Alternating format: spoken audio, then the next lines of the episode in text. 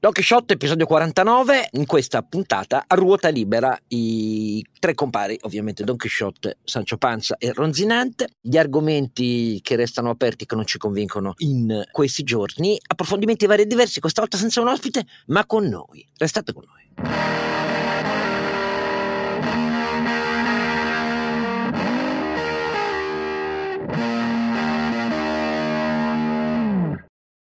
E la voce di Don Chisciotte Scargianino la conoscete, con lui i suoi due fidis, fidelissimi, fedelissimi, non fidelissimi compari, e cioè... Ah, un attimo, pensate dicessi fighissimi. No, fighissimi, eh, io penso a voi, sicuramente lo siete, se penso a me, vabbè, devastazione, quindi... Allora, Sancio, come andiamo? Andiamo bene, ci continuano a poter raggiungere su donchisciottepodcast.it finché non ci cancellano il sito come ci avevano cancellato Instagram, eh, dove trovano tutti i link per eh, naturalmente iscriversi gratuitamente ai nostri podcast, a quello di Don Chisciotte e a quello di Sancho Panza che ha poco tempo e quindi ha saltato, però ritorna, ritorna. E poi vi ricordo i nostri social che sono Twitter principalmente e anche la pagina Facebook. E naturalmente abbiamo con noi lo scalpitante, eh, per definizione ronzinante. Che scalpita effettivamente Carlo Alberto Carnevale Maffè. Certo è fatica, eh, scalpitare, scalpitare sempre, viene un po' l'affanno perché si scalpita ma non ci si ferma mai soddisfatti di nulla, caro ronzinante. Eh, Oscar, che vuoi che ti dica? Eh, direi che è un po' il caso che tutto il paese si metta almeno al trotto, non dico al galoppo, perché eh, stiamo godendo del rimbalzo, è come una palla appena caduta, rimbalzata sul terreno che dice ecco, come vedi sto salendo. Eh, sì, stai salendo per un effetto elastico però. Sono molto preoccupato, ti confesso, sono preoccupato e, e, e bisogna che facciamo sentire la nostra voce in questo coro di eh, entusiasmo per una ripresa globale che eh, si preannuncia addirittura addirittura superiore alle previsioni, ma la cui natura, caro Oscar, la cui struttura economica di fondo, almeno per il nostro paese, eh, non è per nulla rassicurante. Ma come? Siamo reduci da una settimana scorsa al trionfo, la von der Leyen, a Cinecittà, tutti contenti, voti altissimi, il Draghi, perché adesso c'è dei dubbi?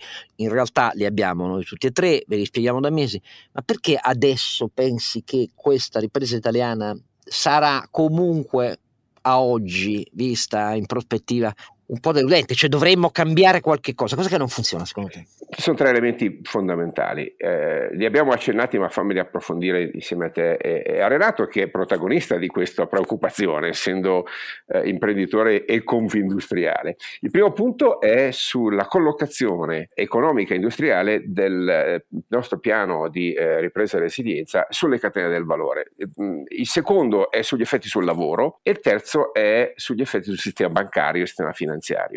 In tutti e tre i casi la revisione eh, dell'Unione Europea di questi giorni, più o meno esplicita, in alcuni casi silenziosa, in alcuni casi limitata a tabelle pubblicate ma non eh, strombazzate, in altri con un esplicito dissenso, come nel caso dell'Unione Bancaria, stiamo dicendo che il sistema economico italiano riprende per inerzia.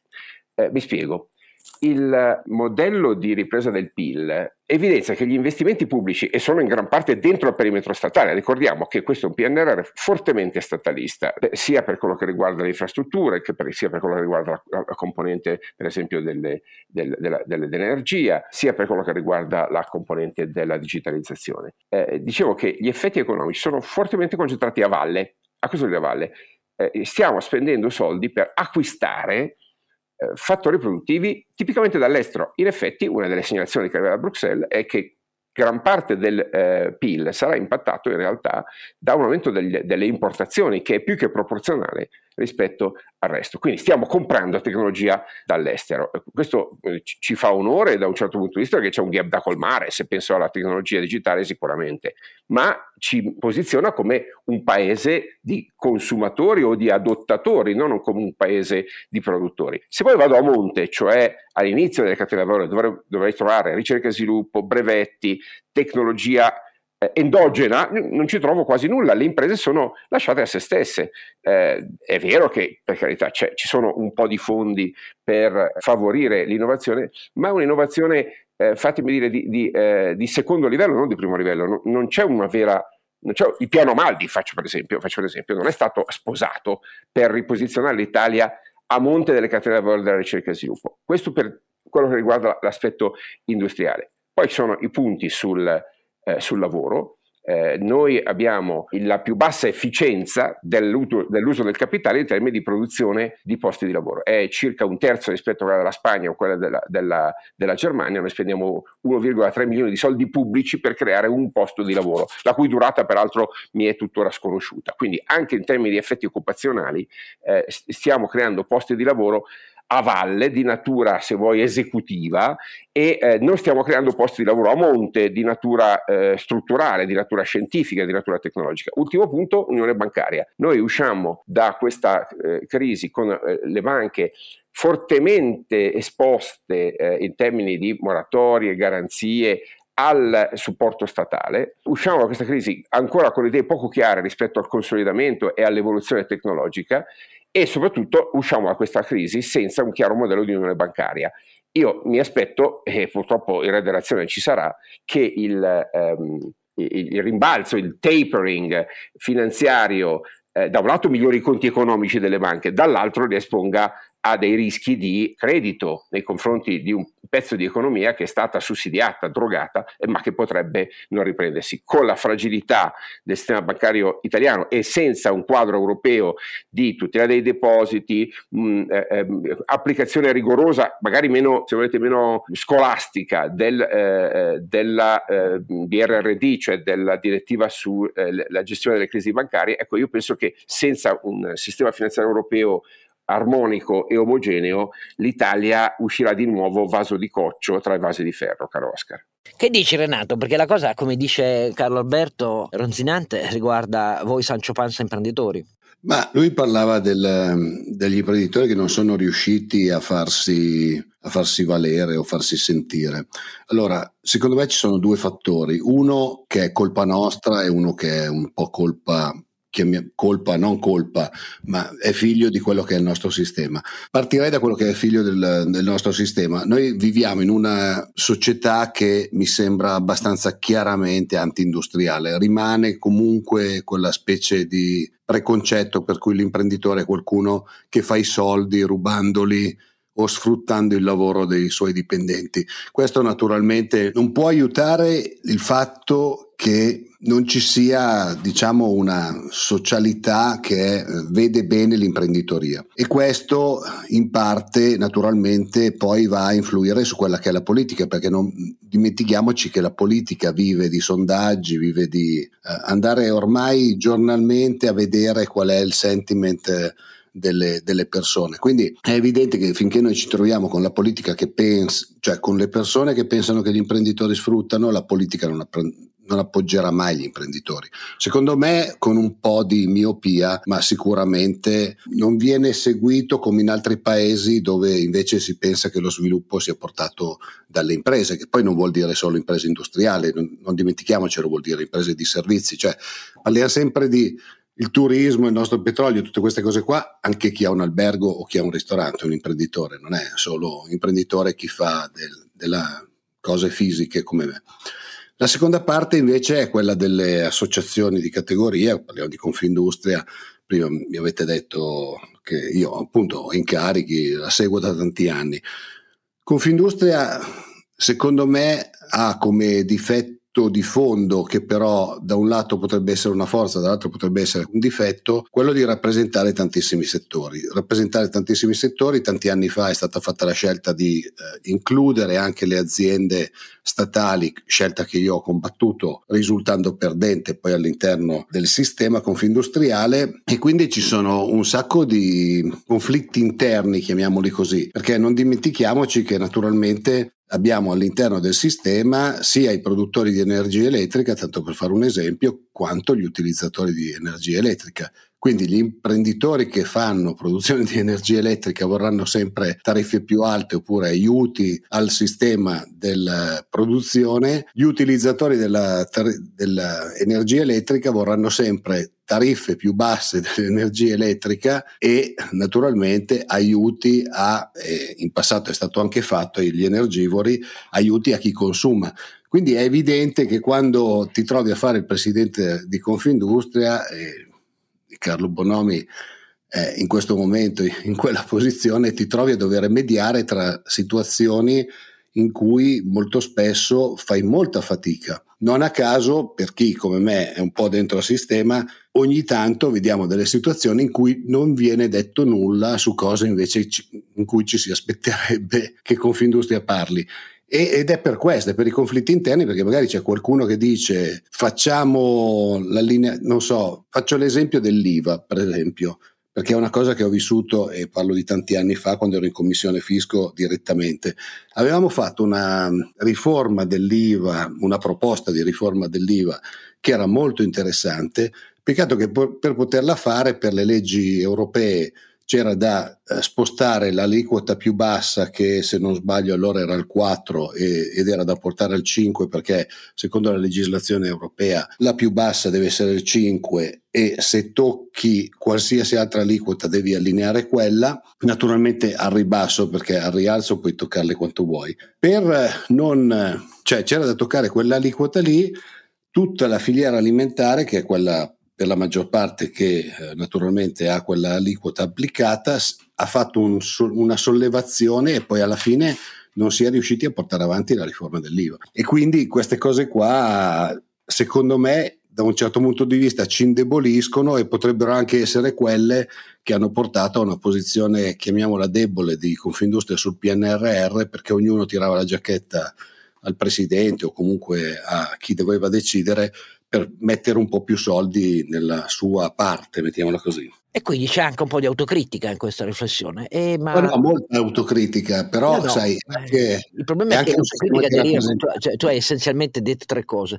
L'autocritica dipende dal fatto, primo, che quando una rappresentanza diventa troppo ampia ha al suo interno dei conflitti di interesse, eh, questo è ovvio, e quindi non è esattamente una posizione di grande forza. A differenza, per esempio, dei sindacati che storicamente fanno sempre riferimento a un punto nel quale nella rappresentanza di una coalizione di eh, dipendenti e in realtà in maggioranza pensionati, questo ce lo dimentichiamo sempre, ma è così, ma comunque ehm, riescono i segretari confederali a dare una specie di sintesi nella quale l'efficacia è maggiore eh, lo vedo su questa vicenda in corso per l'ennesima volta, vedremo eh, entro qualche giorno dove arriva questa lotta di bandierine per eh, la proroga o meno dei licenziamenti, sarà qualche settore eh, in più in crisi, ma il meccanismo resta quello della selezione della via delle imprese ehm, che sono beneficiate dalla CIG eh, ordinaria a, a, riprendere, magari azzerando i contatori, la CIG ordinaria, che significa che poi c'è, c'è parecchio tempo prima di licenziare in Italia, però il problema è che loro sono stati più efficaci, sono stati più efficaci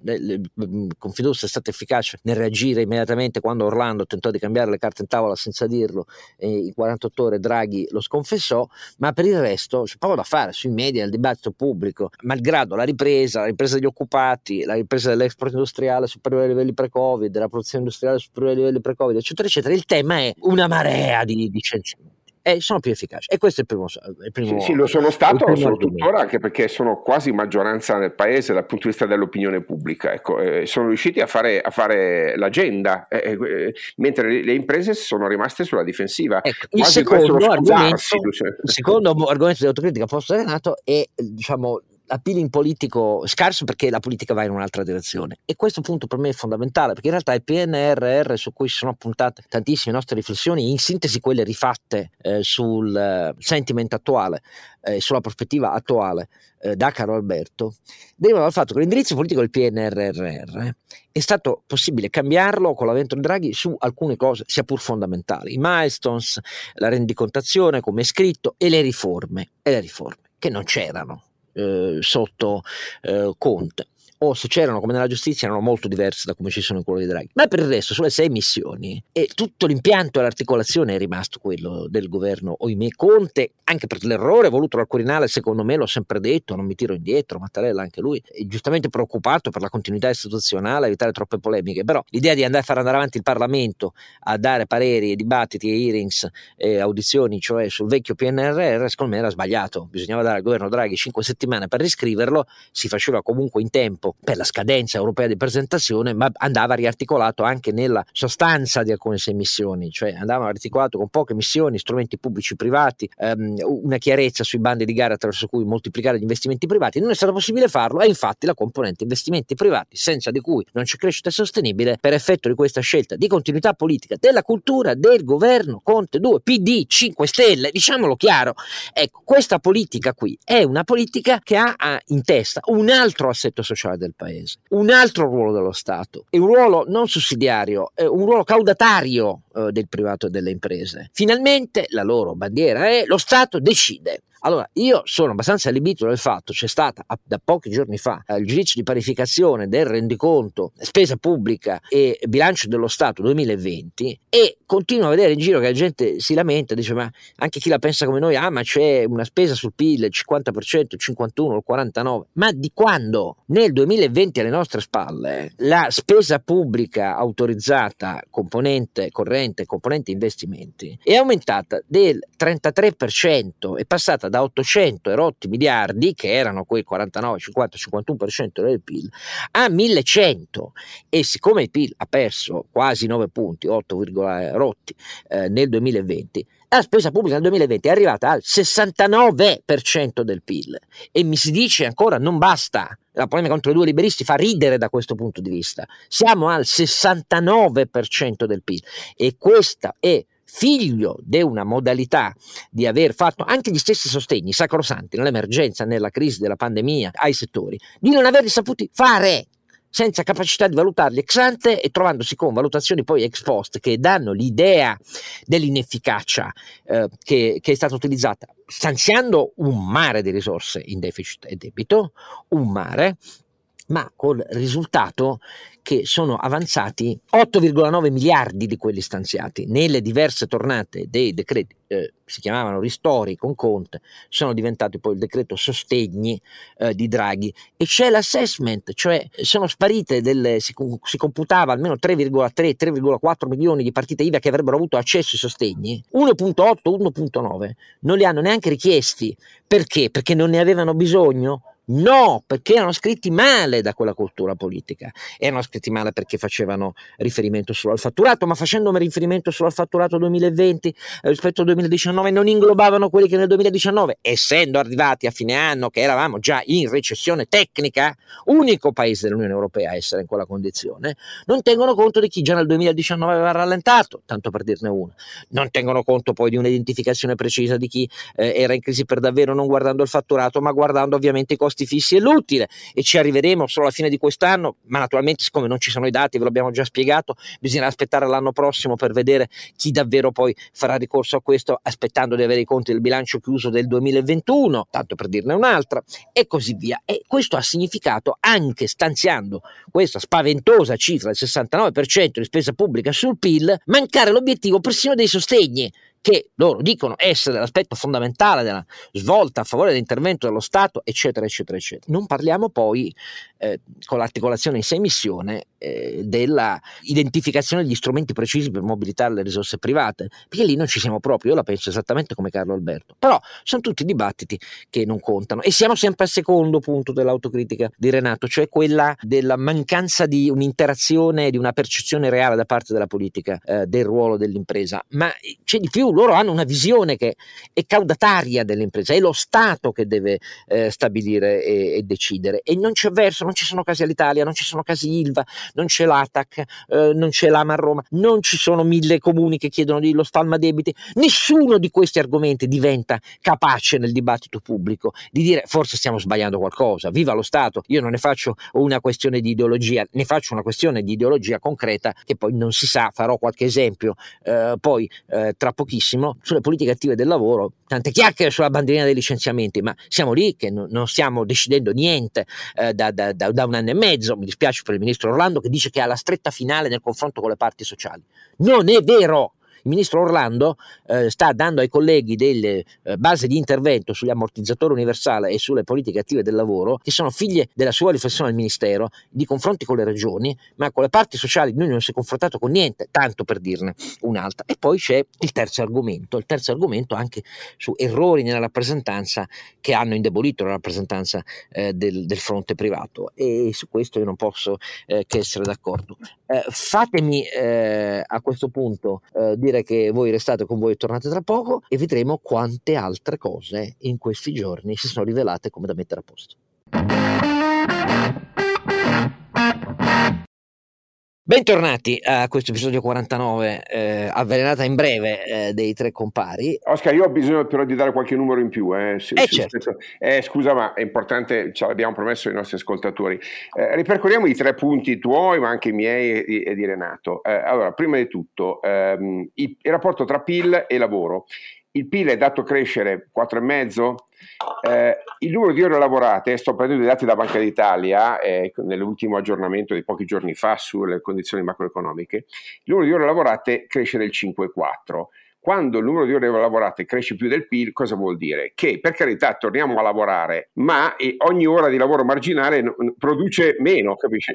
La produttività non sta aumentando, sta, sta, sta diminuendo. Eh, non so ora... come mai uno dei miei KPI è macchine prodotte per ore lavorate. ecco, bravo. Allora, tienilo bello stretto perché eh, diciamo vale anche a livello macroeconomico. Eh, secondo punto, consumi e investimenti. I consumi sono ancora molto fragili in questo paese perché di questo PIL eh, del, al 4,5% che pensa realistico, magari sarà anche di più, il contributo dei consumi delle famiglie è il 3,7%, il contributo degli investimenti fissi lordi è il 13,8%. 1,8, il che vuol dire che è un'impresa, fammi dire, drogata dal, dal, eh, in questo momento dalla ripresa degli investimenti. Quanto ci sia di investimenti pubblici lo vedremo. Eh, fammi però dire una cosa molto importante, che questo 13,8 di ripresa degli investimenti è una cifra ovviamente insostenibile, fatemi dire, i tassi di crescita è pur vero che avevano fatto meno 9, meno 11 l'anno scorso. Questo 13,8 è fatto da 11%, 11,3 in beni strumentali e 16,8% per il 2021 in costruzioni. Ora, io voglio bene al settore delle costruzioni che è un settore fondamentale e noi ne abbiamo disperatamente bisogno, ma Qui siamo in bolla, Oscar, eh? perché la stessa Banca d'Italia dice che questo tasso di crescita degli investimenti in costruzioni tra due anni sarà l'1,4. Ora, capisci Oscar che quando passiamo dal 16,8 di un anno all'1,4 due anni dopo vuol dire che non è una crescita sana, vuol dire che stiamo drogando l'economia con i sussidi e vuol dire di nuovo che l'intervento statale ha effetto frusta, non ha effetto di strutturazione mentre gli investimenti in beni strumentali decrescono ma rimanendo sempre elevati, 11,3 quest'anno, 10,4 l'anno prossimo, 7,8 nel 2023. Cifre molto importanti, eh? se, se, se, andasse davvero così sarebbe, eh, sarebbe di lusso. Ultimo punto, eh, secondo me, tutto da vedere riguarda eh, la, eh, l'inflazione. In un modello in cui noi eh, abbiamo uno sbilanciamento significativo tra export e import e, e, in parte, fammi dire, è dovuto al turismo che non riesce a riprendersi ai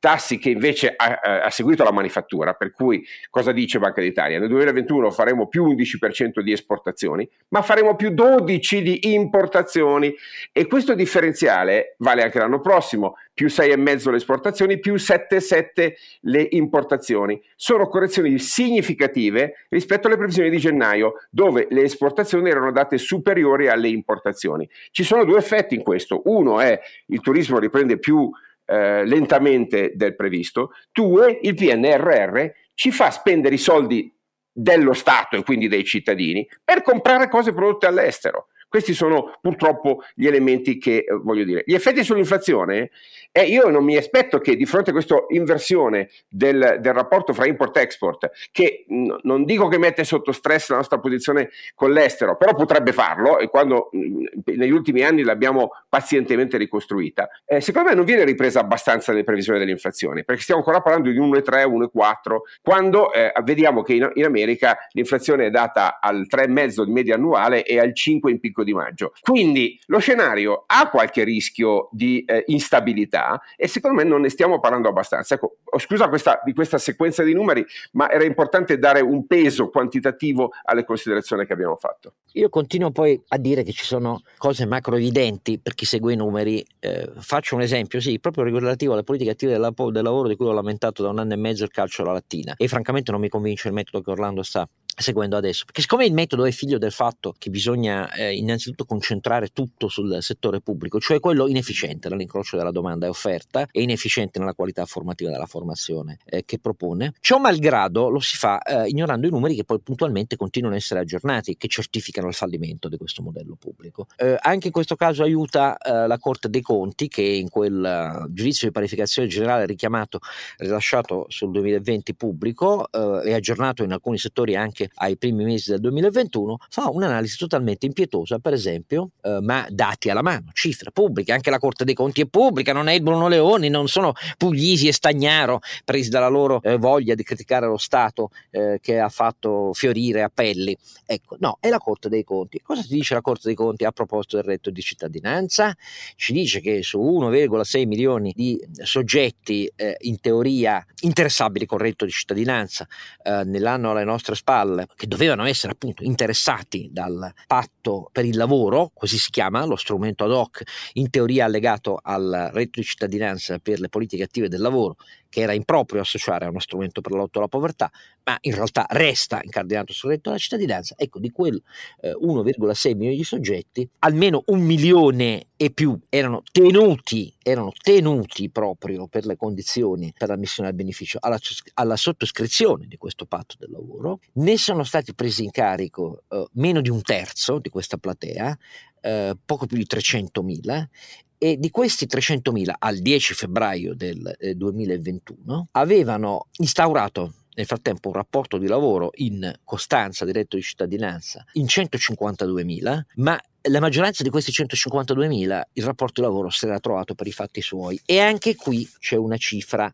perché la cifra è data se uno incrocia rispetto a questi dati, che sono dati fallimentari, scusatemi, dell'efficienza del canale pubblico, lo incrocia con i dati che si trovano sul portale dell'AMPAL, eh, il portale MyAmpal, addirittura quello focalizzato su questa precisa funzione, e in questo portale la cifra dei rapporti di lavoro eh, realizzati attraverso l'intermediazione del settore pubblico dal 1 gennaio del 2020, dall'inizio dell'anno precedente, è di sole 22.000 unità.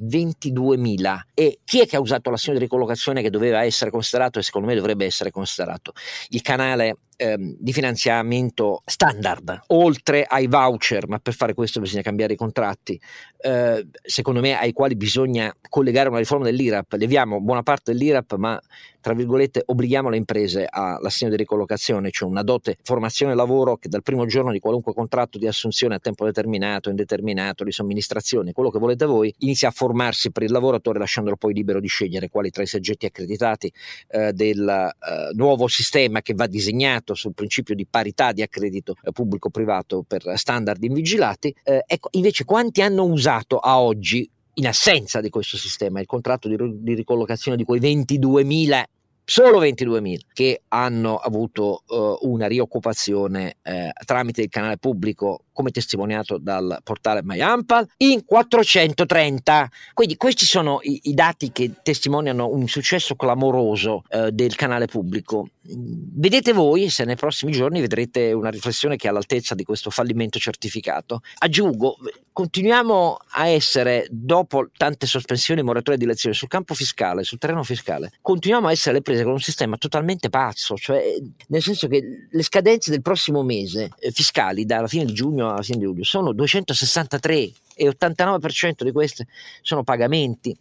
E io apprezzo il fatto che Luigi Marattin, cioè il Presidente della Commissione Finanze, più volte nostro ospite alla Camera, eh, stia tentando di arrivare a una proposta di schema di legge delega per il governo della riforma fiscale che è fatta purtroppo dalla confluenza dei partiti. Non può che essere così, dico purtroppo perché per il momento le proposte mi sembrano un po' deludenti. Però il problema è che su questa semplificazione totale di questo sistema.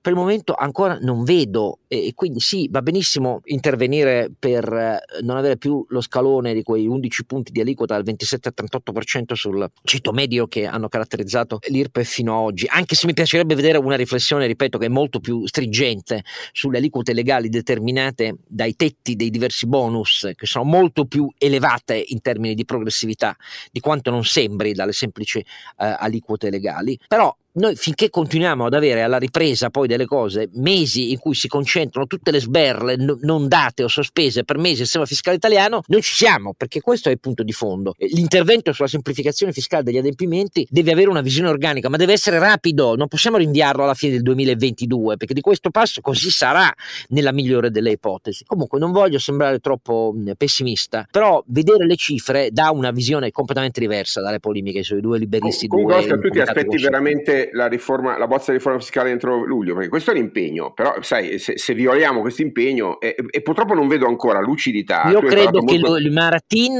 sia nelle condizioni, ripeto, basandosi sul combinato risposto dei partiti, di farla. Poi la giudicheremo una volta che la vedremo, però credo che, mh, sentito anche recentemente, eh, ha detto no, io non posso fallire questo impegno, quindi comunque noi al governo manderemo una cosa. Ovviamente lui per primo dice, sappiate che io agisco sulla base di quello che posso fare come presidente di commissione, non è che che è quello che, voglio, che vorrei io, eh, però sicuramente ci sarà. Poi che cosa avverrà in questa, perdonatemi, confusissima situazione politica in cui la faccina dei 5 Stelle è un altro mega problema, noi la seguiamo sui giornali solo attraverso il colore, se dopo essersi liberati di Casaleggio Junior eh, c'è la questione tra Grillo e, e, Conte, ma il problema è un altro, cioè, sono, c'è il PD dietro al fatto di dire a Conte fatti la tua lista, ti diamo una mano noi perché abbiamo bisogno di te per le prossime elezioni come schema politico per eh, per il progressismo italiano, a prescindere oramai dai contenuti, è una formula, è una scelta di leadership basata sul fatto sei alto nei sondaggi, abbiamo bisogno di te, di cosa hai bisogno per fare una lista,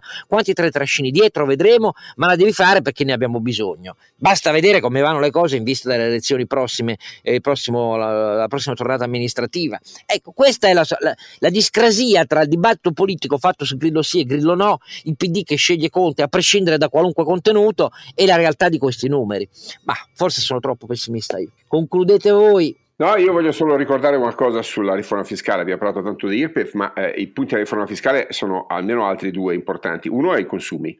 Noi abbiamo la più alta evasione IVA della, del, dell'Europa, cioè più del doppio della media europea, e abbiamo comunque invece un impatto complessivo del prezzo sui consumi che non è paragonabile al resto dell'Europa. Ora, capite che intervenire sui consumi quando a livello aggregato eh, i consumi delle famiglie sono ancora eh, deboli, non è facile e quindi siamo in una situazione mh, mm, da, da, morsa eh, mortale. No? Dovresti teoricamente intervenire sull'imposto sui consumi che ha effetti regressivi, come sappiamo, quindi non è facile intervenire, soprattutto le aliquote basse che sono quelle agevolate, che sono eh, molto ampie e l'Europa ci chiede di riallinearle con il resto ehm, del, del, dell'Unione ma con un effetto importante anche, cioè eh, pagamenti, tracciabilità dei pagamenti, passaggio dal cash al digitale, discorsi impostati malissimo dal governo Conte precedente con il progetto di cashback, ma la cui sostanza va comunque affrontata carosca, perché non possiamo andare avanti ad avere 110-120 miliardi di evasione IVA.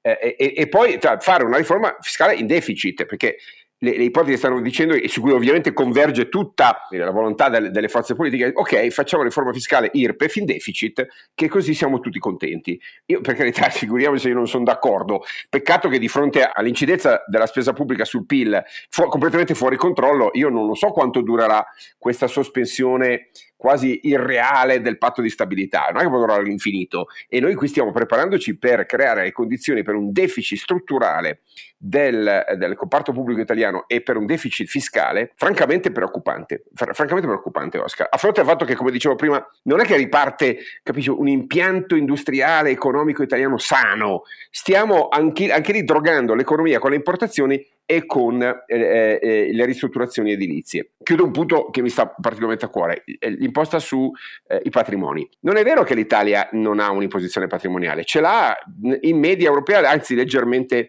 eh, superiore, solo che è molto sbilanciata. Eh, è sbilanciata su alcune, alcune asset class, per esempio assolutamente non adeguata su altre. Eh, anche il tema della successione, che sai è un mio cavallo di battaglia non perché voglio aumentarle, ma perché voglio riallinearle con il resto dell'Europa, eh, è un tema, un tabù assoluto delle forze politiche, eh, lo, lo, ha usato strumentalmente secondo me il PD con quella proposta che in realtà è relativa al bonus, ma guarda che la riforma fiscale è la madre di tutte le riforme, io trovo che cioè, non parlarne quando dire, è il patto fondamentale fra cittadini e Stato sia, sia colpevole da parte di tutti noi. E se effettivamente manca un mese alla consegna di questa bozza o addirittura alla legge delega, eh, trovo che, eh, lo, lo, chiedo a te, insomma, caro Oscar, facci tornare su questo punto in maniera... Ehm, no, no, ci, torne, ci torneremo, non, non, sarà con la legge delega, eh, la legge delega la propone ovviamente il governo, ma sulla base di quello che dovrebbe arrivare dal lavoro congiunto delle commissioni finanze di Camera e Senato. Eh, vedremo, io temo tempi molto lunghi, questo ehm, si vede dal quadro politico, perché è ovvio che per loro adesso la tornata amministrativa sono indietro sia il centrodestra che il centrosinistra, è stra evidente che è così, cioè